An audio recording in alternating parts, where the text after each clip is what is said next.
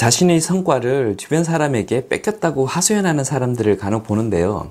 그런데 놀랍게도 실제로 성과를 뺏긴 것이 아닌데 자기 혼자만의 상상으로 그렇게 말하는 경우가 종종 있습니다. 성과를 수시로 가로채었다고 말하는 사람들이 가지고 있는 의외의 깜짝 놀랄만한 성격에 대해 한번 이야기해 볼까 합니다.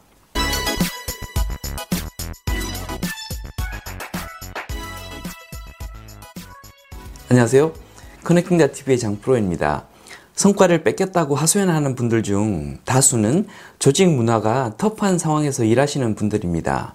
그런데 사회생활을 하다 보니 그렇게 말씀하시는 분들이 상당수가 실제로는 업적을 뺏긴 상황이 아닌데도 주변에서는 아무도 그렇게 생각하지 않는데도 혼자만 뺏겼다고 인식을 하는 경우를 경험하게 되었습니다.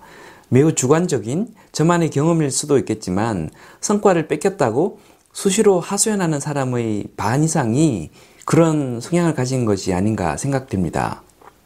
저도 처음엔 성격이 유해서 혹은 정치력이 약해서 자신의 공을 주변 사람들에게 뺏긴 것이 아닐까 생각을 했는데요.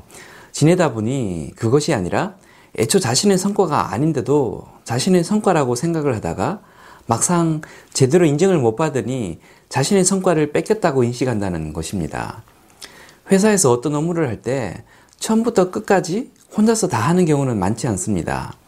대부분 여러 사람들이 다양한 형태의 기회를 하게 되고 그것들이 어우러져 최종 성과로 이어지는데요. 수시로 자기 성과를 뺏겼다고 말하는 사람들의 상당수는 자신의 역량과 기여도를 실제보다 과다하게 인식하는 경향이 있다는 것을 알게 되었습니다. 자취하는 아들이 된장찌개를 끓이는데 물 붓고 된장 넣고 야채 썰어 넣었는데 맛이 뭔가 밍밍합니다.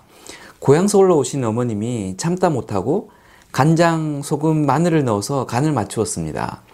물론 그 친구가 그 된장찌개를 먹어보고는 찌개 정말 맛있다고 칭찬을 했는데요. 그러면 맛있는 된장찌개를 끓인 사람은 아들일까요? 아니면 어머님일까요?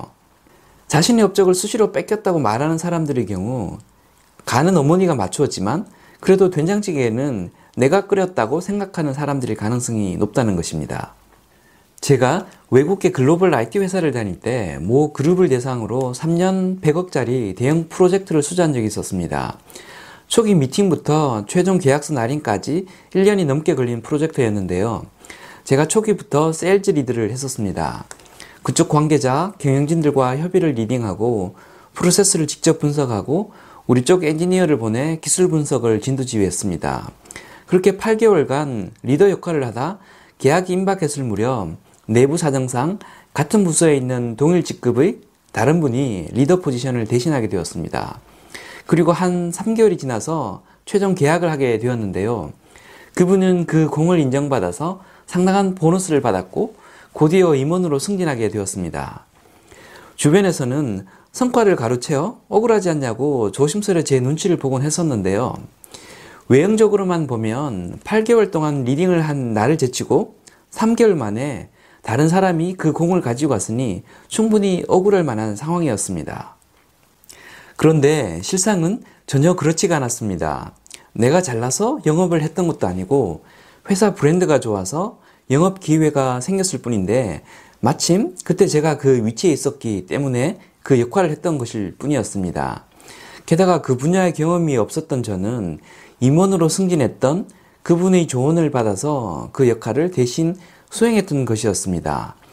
실질적인 의사결정은 그분이 다 했었는데 계약이 임박해서 업무 난이도가 올라가자 그 역할을 그분이 하게 되었던 것이었습니다. 말하자면 물 붓고 야채 썰고 국을 끓인 것은 저였지만 간 맞추기는 그 사람이 했던 것이었습니다. 그 사람이 간을 맞추지 않았으면 애초 계약이 성사될 상황이 아니었던 것인데요.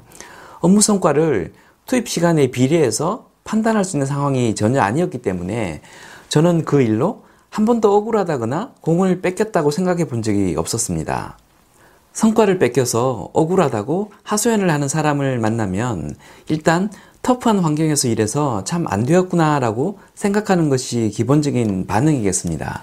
그런데 그런 하소연을 너무 빈번하게 하는 분이라면 혹시나 이분이 다소 자기 평가를 과다하게 하는 성향은 아닌지 살펴볼 필요가 있습니다. 이런 분들은 나르시즘 성향을 가지고 있을 가능성이 높습니다. 적당한 수준의 나르시즘 성향은 자신감, 긍정적 사고, 업무 추진력 등에 도움이 되는 것은 사실인데요. 그런데 이것이 지나칠 경우 상황 판단을 자기 입장에 맞게 왜곡하는 경향이 있어서 주변 사람을 힘들게 하는 사람일 수도 있음을 아실 필요가 있겠습니다. 지금까지 커넥팅닷TV의 장프로였습니다. 감사합니다.